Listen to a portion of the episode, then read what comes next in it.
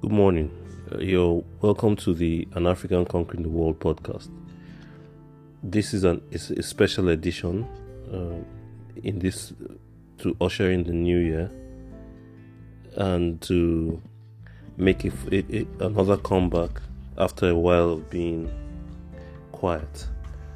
Um, quietness not because of an inability to create content, but more because of the happenings around our work and things of that nature.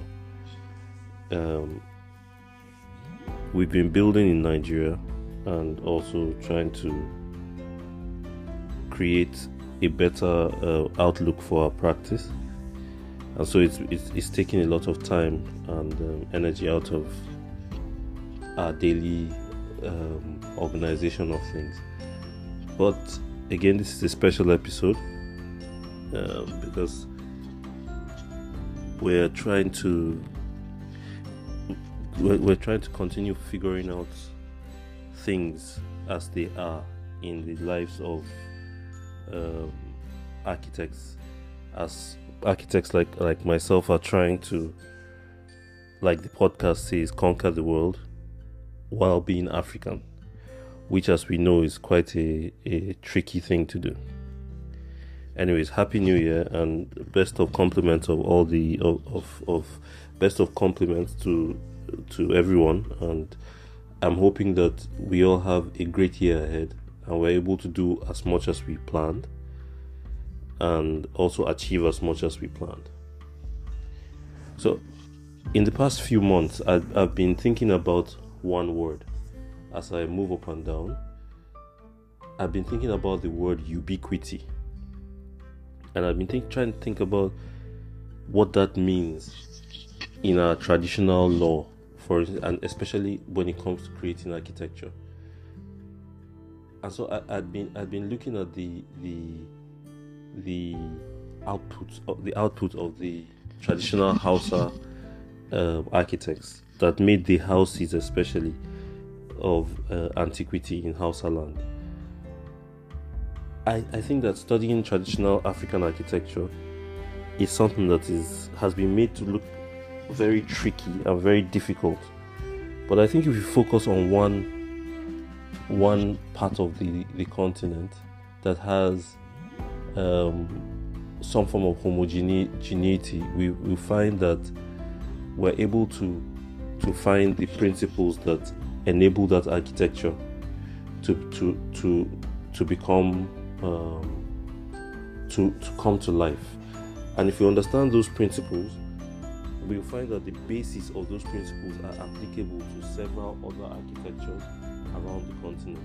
What I'm trying to say is that basically there are there are fixed points and and laws that are similar across board in the production of African traditional architecture.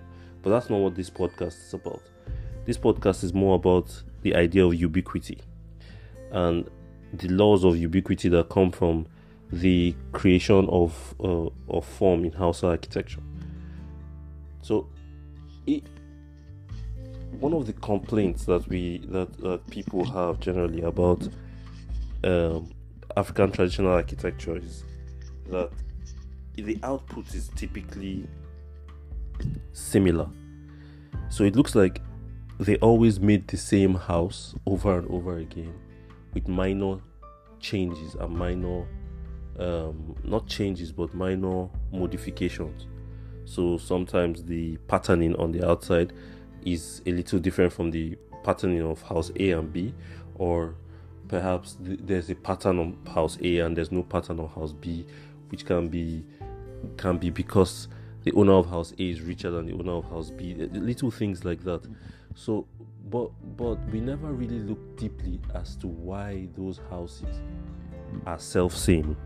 And of course, uh, if you've been listening to this podcast, you you know that that idea that um, African traditional architecture can only be read through the especially Hausa traditional architecture through the, the family structures of those that live in it. I think it's a bizarre idea that has to be struck from the history books.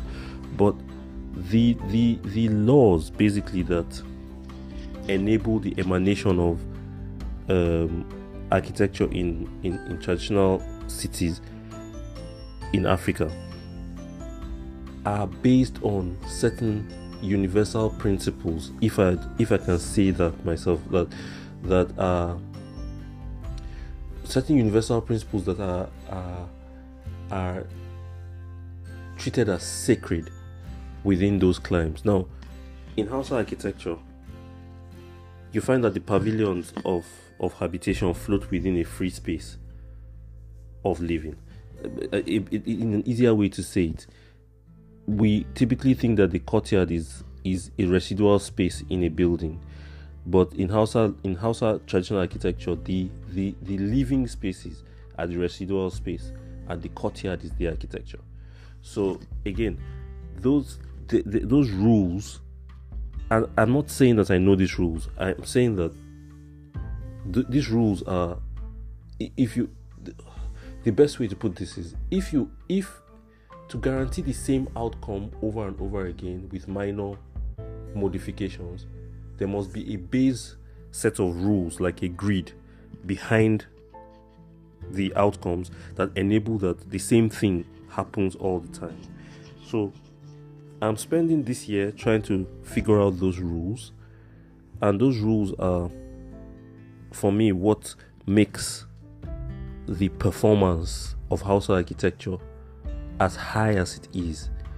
We've spent all these years trying to think that um, the only thing that makes that enables that architecture to be comfortable when it's hot and comfortable when it's cold and create those inverse changes in temperature is the material of its build. I'd, I'd, I'd like to argue that it's also the, the, the, the way the architecture is set, set up. The laws of ubiquity that enable that the architecture is that that idea of of forms floating in free space can be carried out even with the most local builders. And also the the, the, the, the, the general mathematics of how how the plan is organized all come together to make a simple yet elegant solution that is cool in the in the in the hot days and warm in the cold days. So it becomes an environmental machine that performs in certain way, certain ways, and within that environmental machine, there's several free, um, different environments because of how the forms are floating in the free space. Those forms they enable the courtyard to become small environments that make it possible for the people who inhabit those houses to have to be able to to to to have varying experiences as they move around their houses. This is something that architecture doesn't have today. As much as we want to rationalize things and enable that enable us to have a more a quicker way to build uh, more compact homes. I'd argue also that architecture needs to create, especially in 21st century, this this environment within its forms so that people who who don't like to go out and again here's another argument even for this not going out in the 21st century is a mark of of the man of the 21st century in a way because even prior to the pandemic people got famous not because 1 million people physically knew them but because they had 1 million virtual followers on some social media. Um, people had um, colloquially beefs or people had quarrels with themselves. They had those quarrels on Twitter. They, they, there was no more physical quarreling. People had powwows with their, their friends and their mates on their their PS5s. So more and more, without us noticing, the house had, has become more and more the entire social circle of a man's of a, of a human being's life and less and less human beings need to go out need to go out to associate with other human beings i'm not i'm neither judging this positively or negatively i'm just saying that this is the situation we find ourselves our, our tools have created a possibility for an entire virtual um, living that enables us not to need to go out in the conventional sense of it. So it means that the house itself has to change to to capture this kind of living reality. So a, man, a, a human being who doesn't want to go out of his house, the, the the green and nature that he would have gone out to meet has to come into his house. So even from from that argument, we see that the way that the house is planned, and I'm using the house as the first basic argument, the way that the house is planned, um, entry, living room, dining room, kitchen, bedrooms, that sequence has to be disrupted, and a new sequence has to be invented to enable um, to enable the positives of this new 21st century way of living to be squeezed out through architecture. So, again, to summarize that, our lives are less physical and more virtual. So, all the all, all the, the, the, the, the physical things in the house uh, and that create that need for excessive space, especially things like um, having visitors in your in your living room. So you have like a, a funny settee of chairs arranged in a certain way, a la Mies van der Rohe or, or, or, or, or like any um, house in any part of the world that you have a sofa, two or three or four chairs. That arrangement itself is senseless. Most people sit on their sofa and play their PS5s. Most people sit on their sofas and do their Zoom calls. So, what's most important now is a sofa in a living space that has enough space for for that virtual life to emanate itself.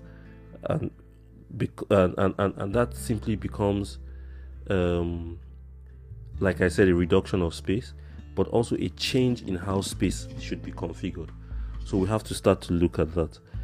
In that same vein you quickly see that the technology of virtuality and reduction of of the the what uh, of, of the objects within the house and therefore the shrinking of the space and reconfiguring of the space of the house also quickly makes us start to ask the questions that are important regarding the objects within the house.